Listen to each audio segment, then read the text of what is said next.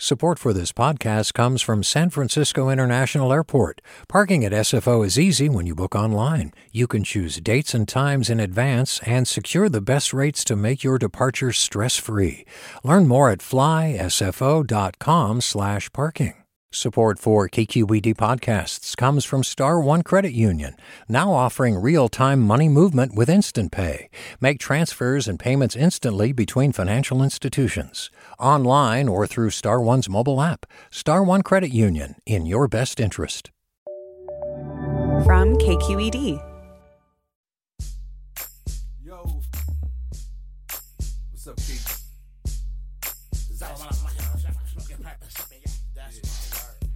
From KQED in San Francisco, I'm Alexis Madrigal.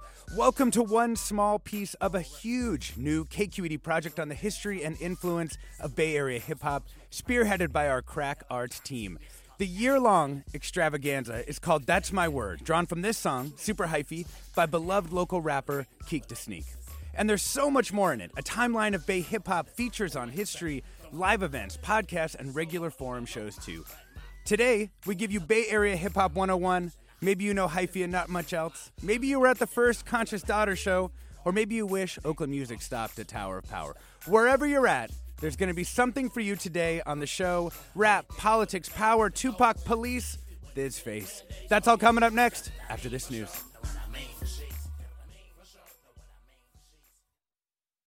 Welcome to Forum. I'm Alexis Madrigal. This is our first in a new monthly event here on Forum. We're going to be hanging out with our amazing arts team talking about their monumental new package, series, project. It's called That's My Word. and It's on the history of Bay Area hip hop and its influence on our culture. So let's meet everybody here who's been involved in this project. First up, we've got Eric Arnold, who's a longtime hip hop journalist, contributing editor on this project. That's my word. Welcome, Eric. Hey, thank you, man. Yeah. We also have Nastia Voynovskaya, uh, associate editor with KQED Arts. Hey, Alexis. Thanks for having us. We've got Pendarvis, Penn Harshaw, columnist with KQED Arts and host of KQED's Right Nowish podcast. Welcome, Penn. Hi, Alexis. So happy to have you, everybody. And we've got Gabe Meline, senior editor with KQED Arts and Culture. Gabe, let's uh, start with you. This series has so many components and so many pieces. It's got documentaries and book excerpts and huge new reported features and live events. Um, but let's start with the name. That's my word. Tell us about that. Um, that's my word. We chose that name for threefold reasons. You know, one, uh, it's a Keak the Sneak reference, uh, King of the Super Super Hyphy Hyphy. Um, Keak is a uh, Bay Area legend, uh, survivor, a big supporter of this project. Um, also, that's my word. You know, the Bay Area has had a lot of influence on the rest of the country, and a part of that is our slang. So it's a way of saying literally, like, that's my word, you know? Um, it's also just kind of an imprimatur, like, this is Bay Area culture, like, all of us. This is our word, and we stand by it. Yeah. So how did the idea come about to to put together this project, and how long is it taking? Because it's been cooking for a while. It's been cooking for a while, yeah. A while ago, we started talking about two things. Um, one was about Bay Area hip hop and the influence that it's had, and just how deep and rich and incredible it is, and how overlooked it is. There's never been a book about Bay Area hip hop, there's never been a documentary about Bay Area hip hop. Um, we wanted to change that. We also started talking about how 2023 marks what's widely regarded as the 50th anniversary of the birth of hip hop in the Bronx. So, in August, when this anniversary rolls around, you'll start to see a lot of events nationwide celebrating the 50th anniversary of hip hop. We said, wait a second. Since the Bay has been so overlooked for all these decades, why don't we spend a whole year on Bay Area hip hop culture? So that's what we're doing. Um, it is very overwhelming. No one person can fully tell the story of Bay Area hip hop history. So there's the four of us, uh, plus our advisory panel of uh, Davey D, just like walking, breathing hip hop history, uh, Jeff Chang, who literally wrote the book on hip hop, Can't Stop, Won't Stop, um, Professor Dawn-Elissa Fischer from San Francisco State. Um, we've also got a lot of contributors who've like been immersed in this culture, just experts, and uh, a lot of community input uh, too. So. Oh man, Penn, I know that at one point in your life, I mean, you wanted to be a Bay Area MC, um, and now what's it, what's this like to work on a project that lets you really take the whole span of Bay Area hip hop? That's funny that you brought that up. I was actually reflecting on it. I, I went to like an MC battle when I was like 17, and I had a shirt that said Sedgwick and Cedar on it, and that's like where DJ Kool Herc spun at. You know where it all got started.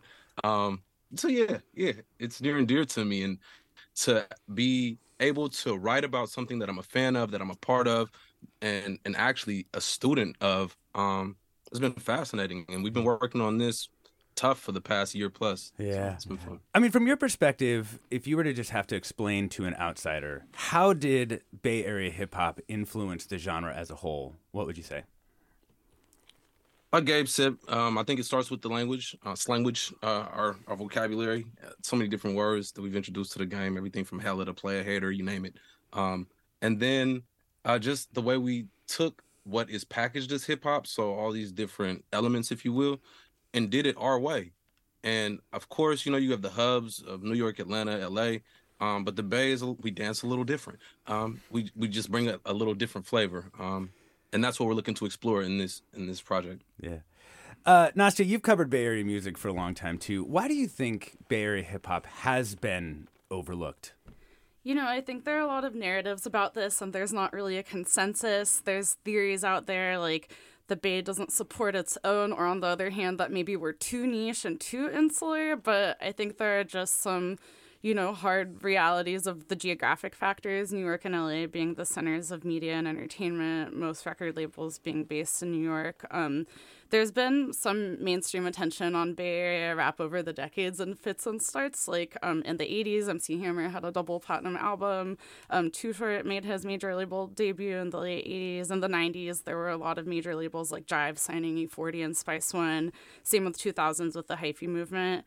Um, but I, I think um, the uh, a lot of local artists haven't been able to make the jump, you know, from indie to mainstream for for a variety of factors. Um, and uh, yeah, I think that you know that's why we're doing this this project to really um, make a case for why the Bay has been so original and so influential.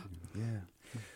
We are talking about KQED's new project. That's my word. Year long project dedicated to chronicling Bay Area hip hop history.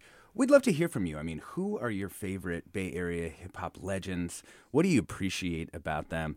The number is 866 733 6786. If you're a fan of Bay Area hip hop, what do you think is interesting or unique about our particular spin on the genre? The number is 866 733 6786. Twitter, Facebook, Instagram, KQED Forum, and the email is forum at kqed.org. Um, Eric Arnold, so you've got kind of the feature essay uh, published this week for the for the launch. Yes, sir. And you would wrote you wrote no one would dispute that hip hop emerged from the Bronx or that James Brown was one of its godfathers, but the impact the Bay Area had on hip hop's early sound, aesthetic, and ideology is less widely recognized. A thorough exploration of the Bay's cultural and political movements of the 60s and 70s strongly suggests the Bay was hip hop before there was hip hop. Talk Yes, to me sir. about what you meant there. Yeah, okay. Well, so I, I, I did a, a lot of digging for this story, and I found out that in the second article ever published on hip hop in the Village Voice from like 1982, there's a reference to their profiling Afrika Bambaataa, the founder of the Zulu Nation, and uh, they're talking about his political influences. And they mention that when he was 12, he used to visit the Black Panther field office in Bronx River before he even founded the uh, the Zulu Nation. Uh, so his political worldview as a 12 year old teenager living in the Bronx, like even before he joined the, the street gang, the Black Spades, uh, was influenced by the Panthers who came out of Oakland. And that article also mentioned uh, Sly Stone and particularly the song Stand as something that influenced the political worldview and the ideology of this future pioneer of hip hop. This is 1968. This is like five years before uh, Kool Herc throws his first party. Bambaataa wasn't even a DJ until like 1975. Um, but also, it- the research that I that I did indicates that there was a really thriving dance subculture uh, that originally came out of Oakland in like 1964 called Boogaloo. And by the uh, mid 1970s, it had spread to Richmond, it had spread to San Francisco, where it became strutting and roboting, respectively. Uh, and, you know, these predate b boying, they predate breakdancing, and they developed concurrently, like throughout the, the 80s. Like breakdancing didn't come to the Bay until the 80s. And by that time, you know, you have 15 years of this subculture that is developing concurrently with funk music and with, uh, you know, the, the Black Panthers and the Black Arts Movement. Yeah. Let's listen in to a little bit of Sly and the Family Stone. This is my favorite uh, Sly song. It's Underdog. These drums hit so hard. Let's listen in.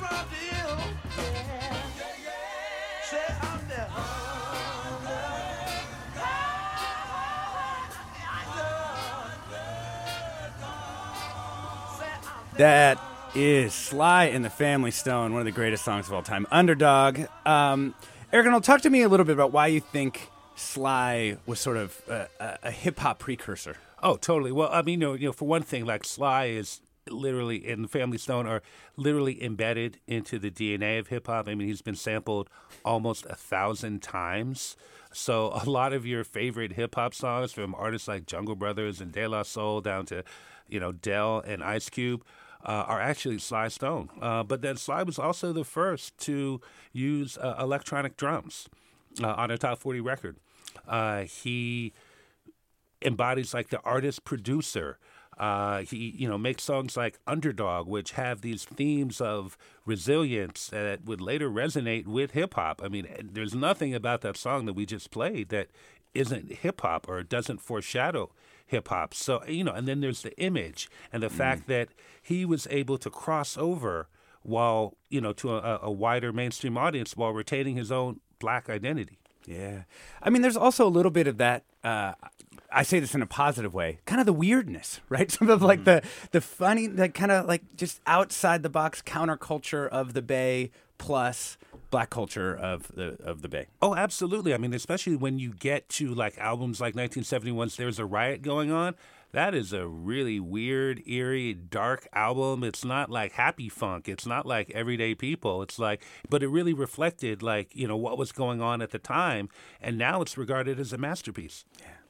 We're talking about KQED's new That's My Word series chronicling Bay Area hip hop. We're talking with Eric Arnold, contributing editor for That's My Word, Nastia Voynovskaya, associate editor with KQED Arts, Pen Harshaw, columnist with KQED Arts and host of KQED's Right Nowish podcast, and Gabe Meline, senior editor with KQED Arts. We're going to start taking some of your calls and your comments in next uh, next segment. If you're a fan of Bay Area hip hop, what do you find unique or interesting about it? You can give us a call. The number is 866 733 6786. Twitter, Facebook, Instagram, or KQED Forum. And the emails forum at kqed.org. Gonna go out to the Jack. I'm Alexis Madrigal. Stay tuned.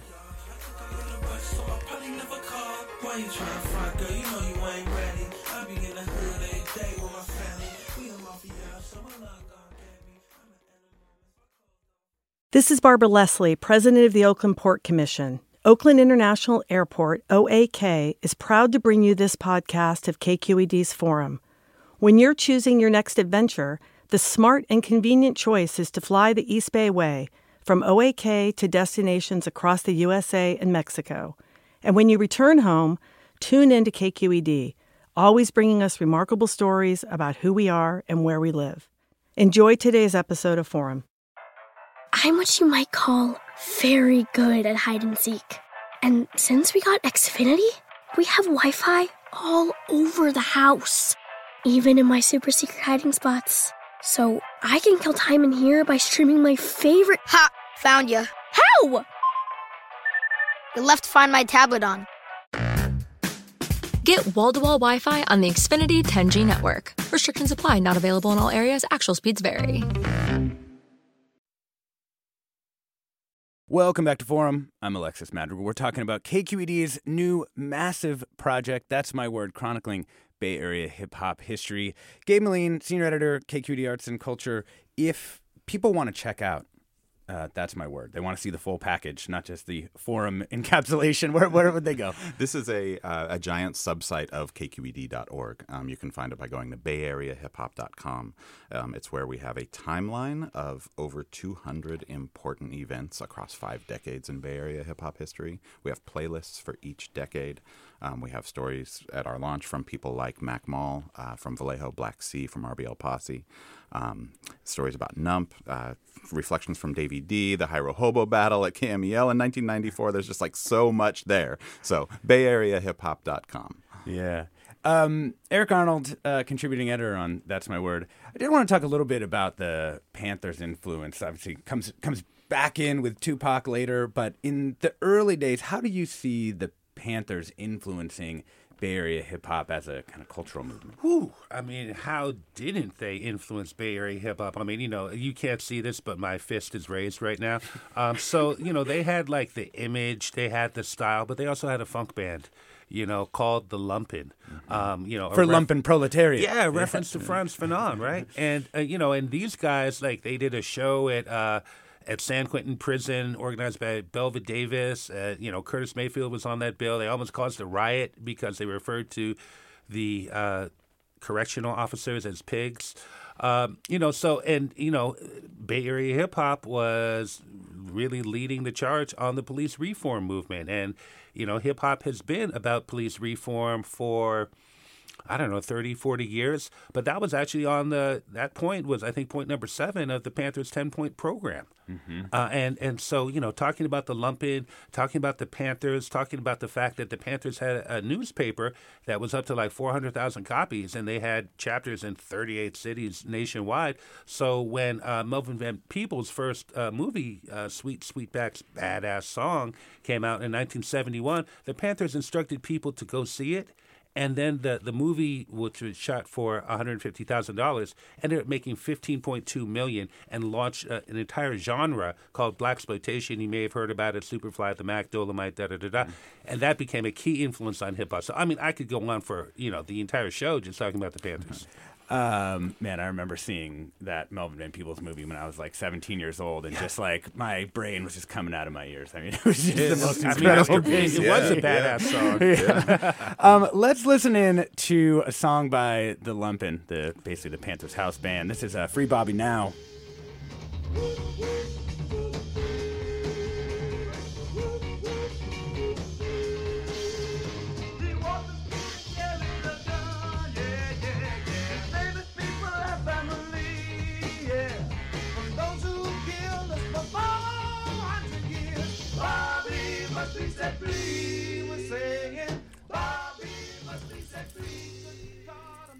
Ah, free Bobby Seale, free Bobby now. Uh, amazing. Um, let's talk a little bit about how we get from sort of this era to maybe what more people know as like Bay Area hip hop. Gabe, do you want to talk a little bit about the first, what's considered to be the first Bay Area rap record? Yeah, this would be uh, a record by an artist named Motorcycle Mike. Uh, the song is called Super Rat.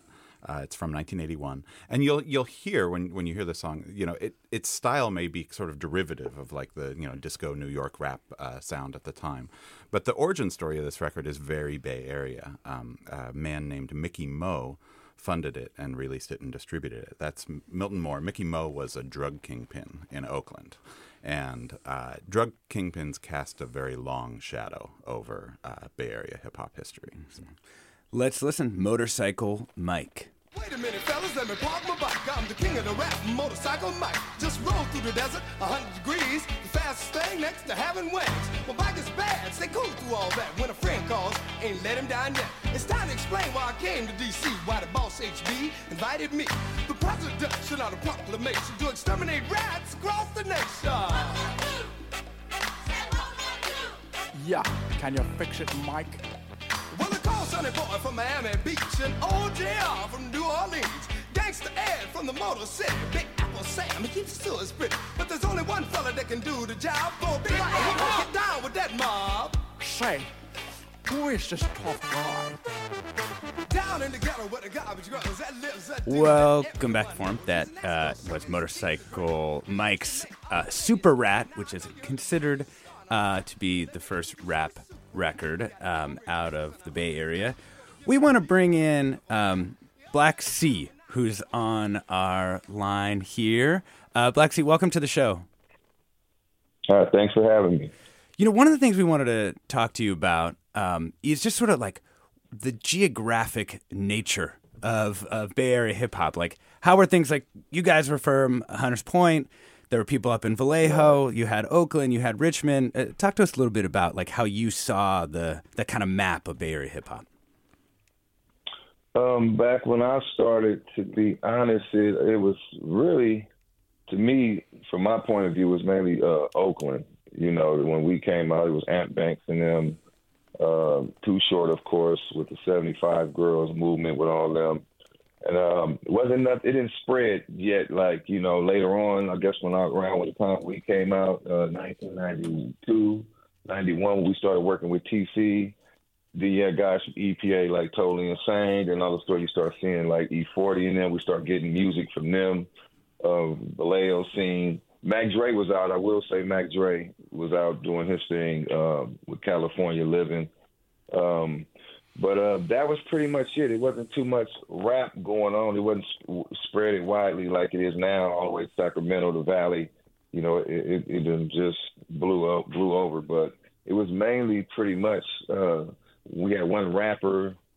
Well, we had two. We had Huey MC and Fillmore, and we had um, uh, IMP Cougnut, rest in peace, Cougnut, who was out of Lakeview. But we didn't have too much going on, you know. So we, when we came out, we kind of was trying to base our group off of NWA, which was you know out of LA, Mm-hmm. and 415, which was Richie Rich, D-Loc, and um, DJ Duro and them Yeah. out of Oakland. So that's what we kind of was trying to, you know, we're trying to be like them, basically.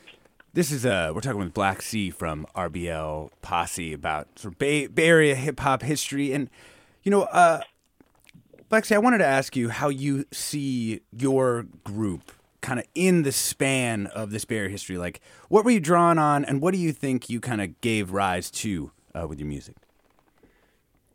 Um, I would say, well, everybody, I would say that we would probably be the front runners for the cannabis industry. Really, we was like one of the first groups, kind of pretty much pushing cannabis because our first single was, don't, of course, "Don't Give Me No Bammer Weed," and that blew up, and that put us on the map. so I would say the cannabis explosion. You know, back then it, it, it wasn't legal, so you know we had to spell like on our video instead of spelling indo like I N D O, we had to spell it E N D O, and we had to try to. It was a lot of stuff we had to kind of censor in our video.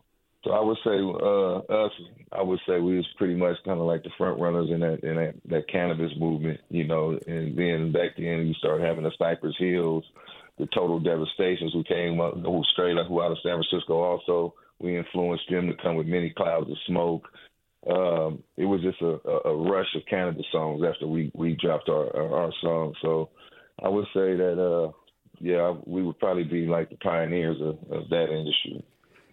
Gabe, how about uh, from your perspective, like kind of looking at the the, the scope of, of Bay Area rap, where would you fit in RBL Posse? Um, uh, well, put Hunters Point on the map, definitely. Like uh, there, there was a lot of there was a lot of activity uh, beforehand, but uh, RBL, especially a lesson to be learned. You know, thirty years old, um, and Black C, as part of this series, uh, writes about that album cover shoot, that famous photo, all the conditions uh, in the neighborhood at the time. But you know, before that, it was very rudimentary. Like in the early 80s, it was like Too Short and Freddie B were making homemade tapes on their mom's Montgomery Ward stereo on these like Radio Shack tapes that they bought three for $1.99 and they'd sell for five bucks. Like essentially inventing the Mm-hmm. Bay Area independent rap hustle.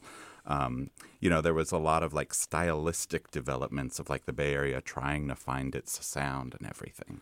Um, Mhm. And Lesson to Be Learned really crystallized a lot of that activity into one bona fide Bay Area classic. So it's a real treat to have you call in, Black C.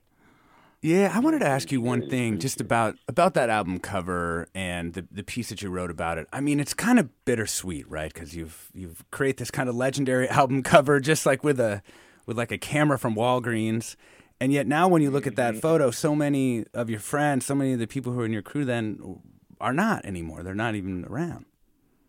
hmm Right. Right. Yeah, it's definitely bittersweet. Like I said, we all had grew up together. Um, uh, you know, rest in peace to Mr. C. You know, he passed away. The guy in the uh, center in the center of the uh, album cover, Curtis, he got killed due to the the neighborhood split and splitting up. And you know, he told on the guy that's standing up on the left, uh, which is uh, Douglas Stepney Booby. Um, he created Big Block. Um, just out of us falling out, he started up his own thing, and they just created a split. Uh, the guy Lil Mo, that's actually my um, kid's mom's brother. That's my um, their uncle. So you know, I got two kids with his sister. So um, we still talk. He's still around. We, um, but yeah, it just it's just crazy how you know we look at it. It was just so fun. I think about when the day we took the picture, we was having fun. All of us came together. Everybody was excited about it. We just really wanted to just really conquer Hunters Point and hopefully San Francisco. And uh, yeah, it just blew up. And once it blew up, the divide, you know, the jealousy came in. You know, people start asking questions about what positions they play, like, oh, who, what song are they rapping on, or he is he a DJ, is he this, and he just was on the cover. It was just really me and Mr. C, and I created uh, pretty much all the music. You know, I was uh, I was a producer first before uh, I actually started rapping. So all the music I had did with the help of TC, you know, and um, yeah, they just started asking questions. So when we started going in to try to really start recording our second album, they wanted to rap, and they just wasn't ready, and, and that just caused a problem. So it just was like, you know, y'all can't you know, you got to practice. This takes time. Me and Mr. C was working on this, you know, for a couple of years. He had already been a rapper. I was working on it probably since when I got a log cabin in uh, ranch uh, in '89. I got into music, and they just thought they could just jump right in and just start rapping. You know, what I mean, which every I see a lot of a lot of them do today. You know, Yeah. it's real easy now. You know, you ain't got to strike reels. You know, back then you had to do reel to reels, later time code. Now you just go on. SoundCloud. It- it- yeah, you exactly. or you just throw your computer together, plug plug the mic in, and you got a single out tonight. You know, Yeah, through United Masters or something. So, yeah, it's just you know, but um, you know what I will say is, uh, you know, uh, even do go all the fallout. Me and Booby, he did his night. He did like 19, 20 years. Um, we talked uh, about a month ago, and you know, we we just talked about everything, and we just brought peace, you know, to our little situation, and just like you know, we just wish it wouldn't have happened because you know we knew if th- that wouldn't happen with Mr. C, ain't no telling where we would be. We'd probably be up there with the OutKasts and you know all the major groups who who you know has pretty much got platinum and gold records and is considered to be legendary in hip hop. So you know, even though they still consider us legendary off our two albums, but you know, I think we'd have just You had really- more in you. really yeah. up. Yeah, yeah. Hey, thank you. Uh, That's probably a good good place to end it. Thank you so much, uh, Black C of RBL Posse. You can check out uh, that music everywhere uh, as a legendary record. We're talking about KQED's new project. That's my word. It chronicles Bay Area hip hop history. We've got Gabe Meline, senior editor at KQED Arts and Culture, Penn Harshaw, columnist with KQED Arts and host of KQED's Right Nowish podcast, Nastia Voynovskaya, associate editor with KQED Arts, and Eric Arnold, contributing editor with uh, That's My Word. We'd love to hear from you. If you're a fan of Bay Area hip hop, what do you find unique or interesting? What kind of influence do you think it's had? Uh, the number's 866 733 6786. That's 866 733 6786. Twitter, Facebook, Instagram. We're KQED Forum, and the email is forum at kqed.org. Um, Eric Arnold, I wanted to ask you about, you know, we've got these political influences that kind of come come through the Panthers right into a bunch of the other artists who end up working later in the in the genre. Um, talk to me about uh, uh, some of those. Yeah, well, you know, so uh, that it all goes back to the Panthers. The Panthers created a climate where having a political consciousness was kind of the norm, and the political consciousness also had like a community aspect to it, you know. So, uh, you know, there are obviously like political rappers in rap like Public Enemy and KRS-One and blah blah blah blah. But in the Bay Area, you know, we have the Coup with Boots Riley and Pam the Funkstress. We have Paris, the Black pa- the Black Panther of rap. You know, we have these people that uh, were really coming from a Bay Area perspective and in their music, so it doesn't sound like Public Enemy, right? Mm-hmm. It doesn't sound like Boogie Down Productions. It sounds like something that could only come from the Bay. Let's uh let's listen to Paris break the grip of shame. That's from 1990. Oh, I love that one.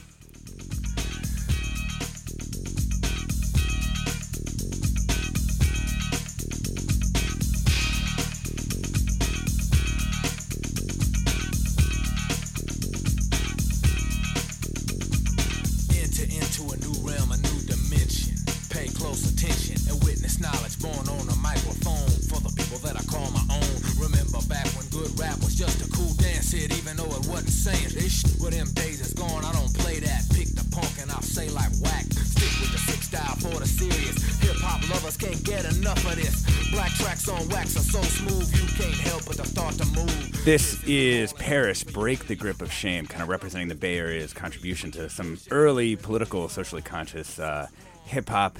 Nastia, you uh, have been working on a piece about another Bay Area uh, hip hop group, Conscious Daughters, who sort of kind of uh, represent another uh, a strain of, of that. Totally. Yeah, the Conscious Daughters are this incredible East Bay group, um, CMG and Special One, RAP to Special One. Um, they actually were produced by Paris, and their, their 1993 debut, Ear to the Ear to the Street, um, is really, really incredible. It's like it has this really hard, really streetwise sound, but they're so ahead of their time with these rebukes to misogynistic dudes. Um, they have a song, uh, I guess whose name I can't say on air, um, blank situation. Um, lousy situation. yeah, lousy situation, we can say for now. Uh, where they're, they're, addressing topics like teen pregnancy. Um, there's another song where they're they're telling off this dude that wants them to clean their house, um, but they're doing it in this really hard gangster way. And um, I grew up, I'm a 90s baby, grew up loving gangster rap. Never heard Conscious Daughters till a few years ago. And when I talk to my friends about them, they don't know them either, and which I think is such a shame. So it's stories like this that we really want to highlight with That's My Word. So I have a piece coming up about them in a couple weeks. We're going to be dropping new articles every week with this project. Yeah, I was kind of blown away, Nastia, at how many, like when I look at the timeline of your guys' project, there's just so much has been forgotten. Like even when people remember like all like the the headliners or the headliners' early work. There's there's like hundreds of other groups that we've been working through the years. Right. You know, it's uh, even before Conscious Daughters, like in the '80s when uh, this label, Too Short's label, was putting out his music, which let's face it, was filled with sexual braggadocio and misogynist themes and everything. They were putting out albums by um, young women like Kassadine with an album called Manhandler and um, Kimmy Fresh, Freaky Tales, The Girl's Story, like decades before Megan Thee Stallion, Cardi B, Nicki Minaj. It was like female sexual empowerment in like 1984, 1985 on this small Oakland label. A lot of people don't know those records. Yeah. We're talking about KQED's new project, That's My Word, chronicling Bay Area hip hop. Jesus Guillermo writes in to say, as a kid growing up in Mexico, I would often listen to American hip hop, not knowing where all these artists came from and what made them different. I grew up listening to E40, too Short, Mac Dre, and Keak Da Sneak, not knowing they were Bay Area artists. Now I call San Jose my home, and I realize how the Bay has always been my place to call home, even before I visited California. I'm Alexis Madrigal. This is Forum. Stay tuned for more.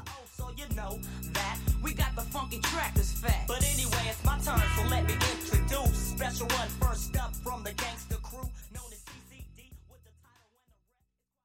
This is Barbara Leslie, President of the Oakland Port Commission. Oakland International Airport, OAK, is proud to bring you this podcast of KQED's Forum. When you're choosing your next adventure, the smart and convenient choice is to fly the East Bay Way from OAK to destinations across the USA and Mexico. And when you return home, tune in to KQED, always bringing us remarkable stories about who we are and where we live. Enjoy today's episode of Forum. I'm what you might call very good at hide and seek. And since we got Xfinity, we have Wi Fi all over the house, even in my super secret hiding spots. So I can kill time in here by streaming my favorite. Ha! Found you. How? You left to Find My tablet on. Get wall to wall Wi Fi on the Xfinity 10G network. Restrictions apply, not available in all areas. Actual speeds vary.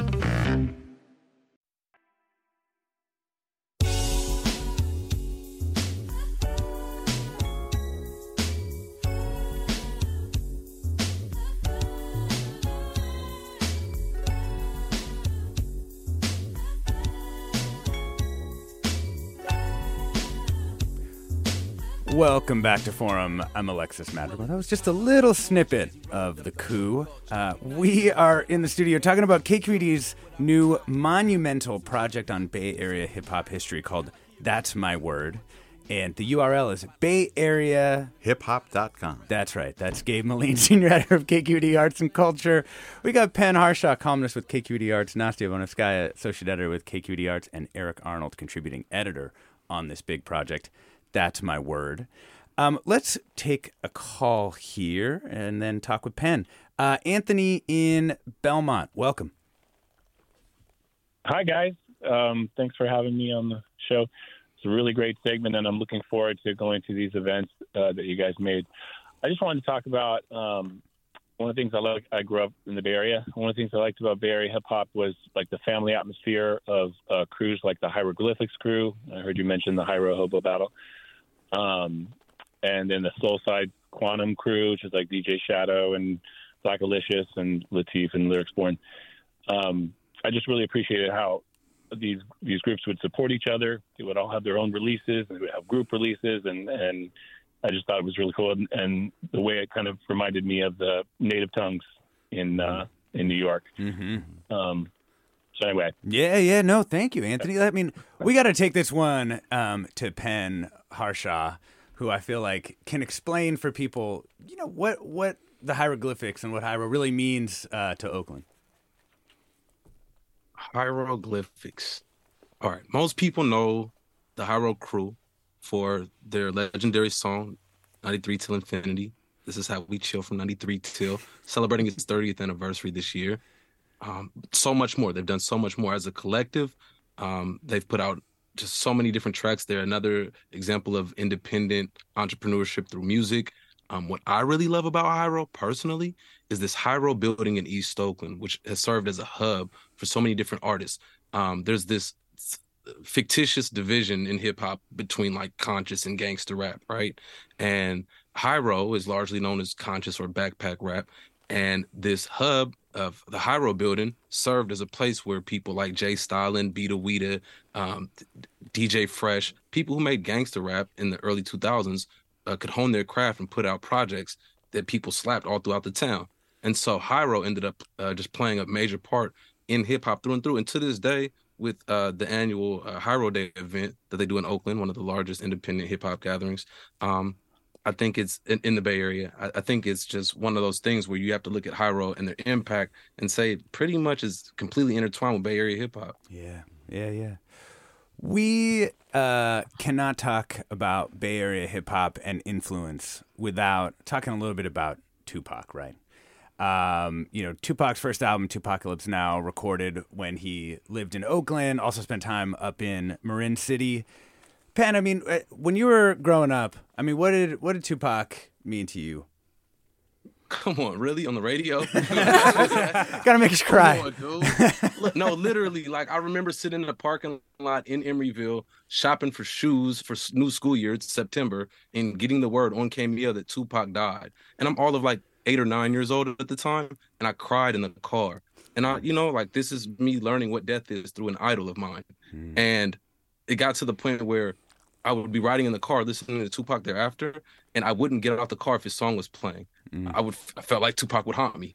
Um, and, and, so like I didn't listen to East Coast rap because Pac told me not to. You know, like it was that mm. deep. Mm-hmm. Um, And so when I started to get older and meet people that were actually around Tupac and like realize he was a real person, it's like, oh, I get it in full context. I understand who this young man was. And I, you know, and now I'm older than what he was when he passed. I can understand now, like looking back at a 25 year old and be like, damn, or dang, he just he needed a hug. Uh, you know, like he was really going through some stuff and he was expressing Yeah. it through his art. Yeah. Um, and so through this project, being able to talk to Davey D about his interactions with Tupac and learn about Tupac's time in Marin City and his connections through his mother and, and his uh, stepfather to the Black Panther Party. Um, even there, 17th and Broadway, right where youth radio is, where I learned journalism, is where Tupac had his interaction with the Oakland Police Department, which led to him suing the Oakland Police Department successfully. And so just really um, being a student of it, as I said earlier. Yeah. Let's listen in. Let's listen to uh, Brenda's Got a Baby.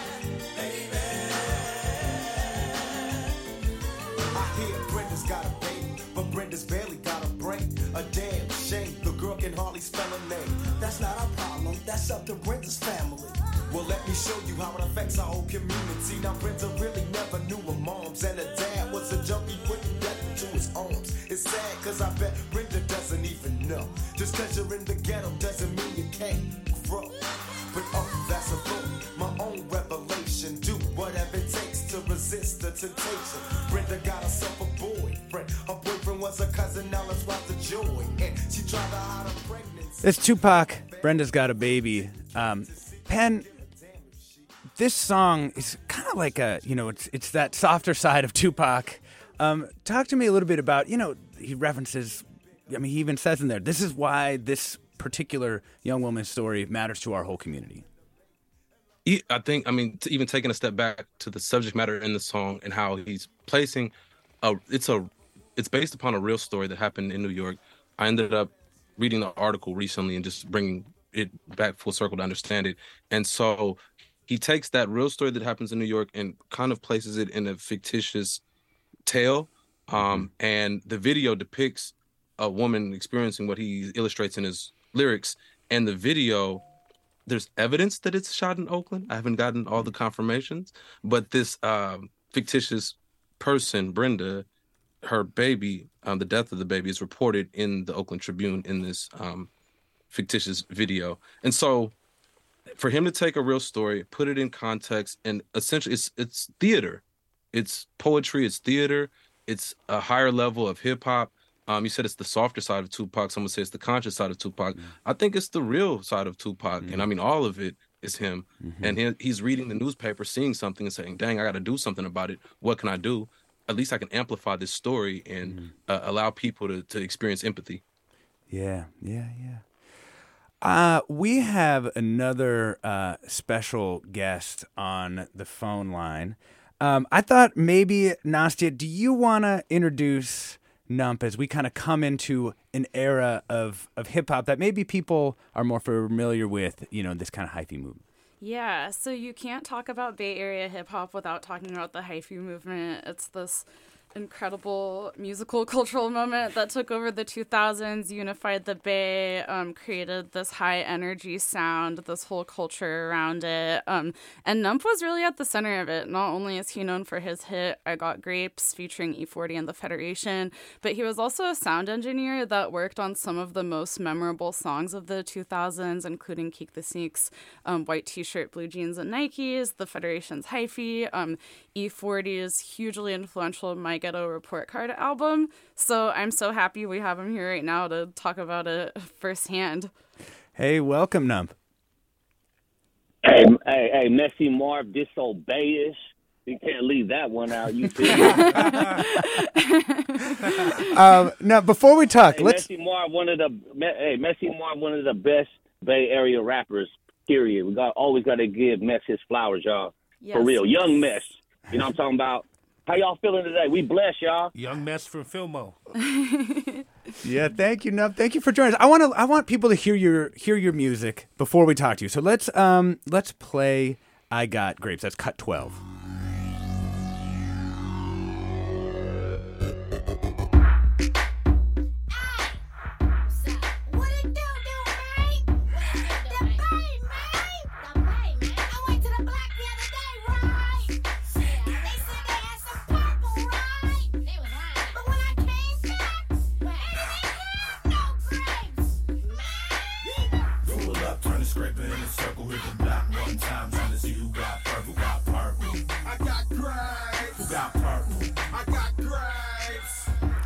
Oh man, I wish we could listen to this whole song. Um, but we can't. Uh, that is uh, Nump. I got grapes, uh, and we have uh, Nump on the phone.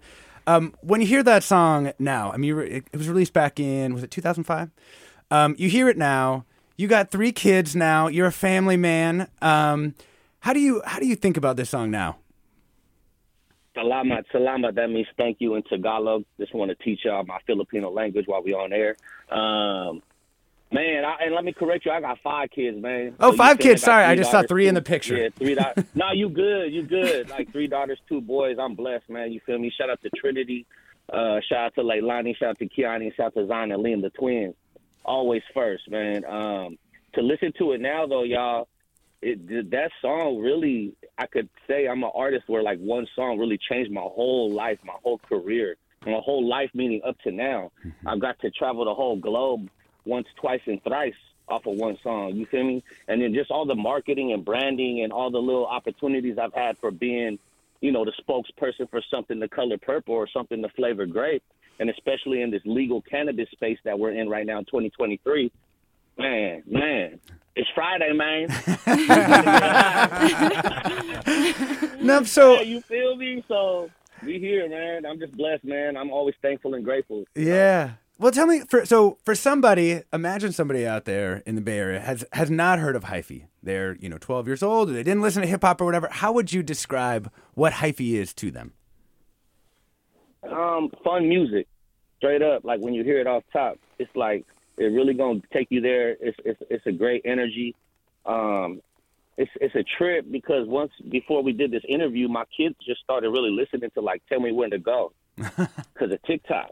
You smell me? So it's like I was tripping because I never really influenced my kids on anything. I just let them flow, and if I could, you know what I mean, give them some game, I'm gonna always give them game. But I'm not trying to like tell them, hey, this is what I did, and this is why we do this and woo woo woo whatever. Like I just trip out now because they're into it, and once I start showing them, like, look, nah, I work, I help make this, and to see their faces and their eyes light up and be like, dang, Uncle E40 did this, and it's like it, it now I'm having like the second wind of it, and with all the timing of we were hyphy. Um, That's the know, new the documentary, which you can documentary watch on, on KQED, by the way. Yeah.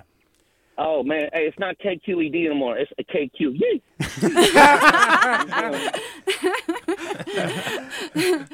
Yes. Don't worry, I trademarked it for us guys. I trademarked. Oh, thank it you. for us. we good. We, good. We solid. That's honestly my favorite piece. CEO no. That's honestly my favorite piece of feedback we've gotten on That's My Word so far. But yeah, Nump was an executive producer on uh, Laurence Madrigal's We Were Hyphy documentary, and you can watch it on the That's My Word site on BayAreaHipHop.com. Um, Penn was also a commentator in that documentary, um, and what I love about it is that um, beyond you know like all the awesome songs we all love, the Stunna Shades, the sideshows, it really tells the deeper story of hyphy, and um, I think Penn puts it really well in the documentary how um, the people that created the hyphy movement were the the children that came after the crack epidemic and there's almost so there, there's this really high energy celebration that's almost in reaction to to trauma um Penn, do you, do you have anything you want to say about that? Yeah, um, you're foreshadowing. Uh, we're working on a project now that's going to debut this fall, um, where I dive in deep into the year 2006, and the music soundtrack brought to you by folks like Nump and Messy Marv and uh, obviously Keak. Um, but yeah, we dive into the trauma and how partying and that expression, that dancing on cars, is is a way of um there's a lot of pain pain behind the smoking and drinking. I'll just say that. Yeah. Um, and I'm looking forward to putting out there. And while I have the mic, real quick, I will say that thank you for playing the Jacka track. Uh, yesterday marked uh, seven, eight years since his passing. Um, and just want to honor the Jacka. Um, shout out to Black C because Black C is a direct connection to Larry June, who's really popular right now out of the Bay Area. Shout out to Kimmy Fresh. I grew up around her family and I didn't know the legacy until now, till doing this project. So like that's pretty tight to me. And then shout out to um, uh, AMLO in Oakland. If you're interested in more about Bay Area uh, hip hop history, check out what AMLO is doing. That's the African American Library and Museum. They have an opening today from 12 to 2, um, documenting hip hop history in the flesh. Oh man, amazing! Um, thank you so much, Nump, for uh, for joining us. Thank you for your music, and uh, we uh, hope we'll uh, we'll hear from you again. Um, let's get to one other caller. Let's go to uh, Anthony in Bayview. Welcome, Anthony. Hey, welcome. Thanks for having me on. Yeah, go ahead. Um, so, yeah, I'm I'm a I'm a huge uh, Bay Area fan. Grew up in San Jose. Um, I collect a lot of vinyl. In fact, I'm I'm in the process of opening a vinyl shop in Bayview, San Francisco, Hmm. uh, to kind of bring that. It's a, it's going to be a vinyl shop and community center. Um, originally, I wanted to have it be strictly Bay Area and and pay homage to Bay Area music and uh, anywhere from Sly to Tower of Power all the way to Larry June. Uh, but as I'm in that process, it was sort of hard for me to find a lot of the classics on vinyl. The RBL posses. I I have one E40 uh, album, one of the, his his first album, the Fed, uh, Federal, um, the original press on that. But um, as I'm going into the process, it's really hard for me to find Yeah, that, yeah. find vinyls, and I and vinyl is such a huge part in hip hop. I'm wondering why that is, or if am I missing something, or it was there just not a lot of vinyl presses uh, in the early '90s? And, and yeah, and- that's an interesting mid- question. Yeah, A- Anthony and Baby, thank you so much. Look forward to uh, you know, come to one of these KQED events around this project so we can hear about your your shop. I mean, some of it was, some of it wasn't. You know, uh, RBL. I don't think like their second album, "Ruthless by Law," that they dropped in '94. That was a that that album slapped. I mean, to this day. I mean, just you know, that had Bluebird on it, that had Bounce to This on it, but they never put it out. It was only like a CD. Uh, I- although there were some, I think there's a like two or three 12 inch singles on that. Um, and so vinyl is a lot of times people didn't do vinyl. Uh, originally, when it started out, people did vinyl, like all that uh, 75 Girls stuff on, on Too Short, the early uh, Too Short stuff. That's like vinyl and cassette before there was like a CD. But Yeah, they've reissued a lot of, you know, the RBL albums are on vinyl now, but in the golden era of the 90s for hip hop, that's when it was just like tapes and CDs and 12 inch singles mostly. And your trunk. Yeah. right, but if, you, but if you're not, if you don't have like the original pressing, isn't it like if you're a collector, like oh, you have a reissue? Yeah, yeah, yeah, yeah, yeah. Um, we have been talking about KQED's monumental new series. Check it out, BayAreaHipHop.com. It's called That's My Word. It chronicles Bay Area hip hop. We've been joined by Eric Arnold, contributing editor. That's My Word. Nastia Voynovskaya, associate editor with KQED Arts. Hey. Penn Harshaw, columnist with KQED Arts. Yay! oh, we got it in! And Gabe Meline, senior editor with KQED Arts and Culture. Peace. This hour's forum is produced by Blanca Torres, Grace Wan, and Jennifer Ng. Marlena Jackson Rotondo is our engagement producer. Judy Campbell's lead producer. Our engineers are Danny Bringer and Christopher Beal. Our interns are Lulu Ralda and Jericho Reininger. Susan Davis, senior producer, VP of News is Ethan Toven-Lindsey, and Chief Content Officer is Holly Kern. And We're going out to Dregs One, History of the Bay, which I think is on here because it shouts out Santa Rosa for Gabe. I'm Alexis Madrigal. Stay tuned for another hour of forum ahead with Nina Kim. Dre Dog smoking chewy. Young Lay in the New Jersey Drive movie. With Ray Love coming out of Santa Rosa. It's raining game out in Northern California. Recognize where you got the game. We got our own style, got our own slang. Northern California is a West Coast thing. Funds for the production of KQED's forum are provided by the John S. and James L. Knight Foundation, the Generosity Foundation, the Germanacos Foundation, and the Heising Simons Foundation. This is Barbara Leslie, President of the Oakland Port Commission. Oakland International Airport, OAK, is proud to bring you this podcast of KQED's Forum. When you're choosing your next adventure, the smart and convenient choice is to fly the East Bay Way from OAK to destinations across the USA and Mexico. And when you return home, tune in to KQED, always bringing us remarkable stories about who we are and where we live. Enjoy today's episode of Forum. I'm what you might call very good at hide and seek. And since we got Xfinity, we have Wi Fi all over the house, even in my super secret hiding spots. So I can kill time in here by streaming my favorite. Ha! Found you. How? You left Find My tablet on. Get wall to wall Wi Fi on the Xfinity 10G network. Restrictions apply, not available in all areas. Actual speeds vary. Hey, I'm Brian Stelter, and I hope you'll join me on Inside the Hive from Vanity Fair. Every Thursday, I'm getting the inside take from the best reporters in the country on what figures like Elon Musk, Donald Trump, Kevin McCarthy, and Marjorie Taylor Greene are doing. I think she wants to make things happen. She wants to get legislation passed. She made clear to me that she wants to have a president who upholds Christian values. She embraces the term Christian nationalist. That's Inside the Hive from Vanity Fair, available wherever you get your podcasts.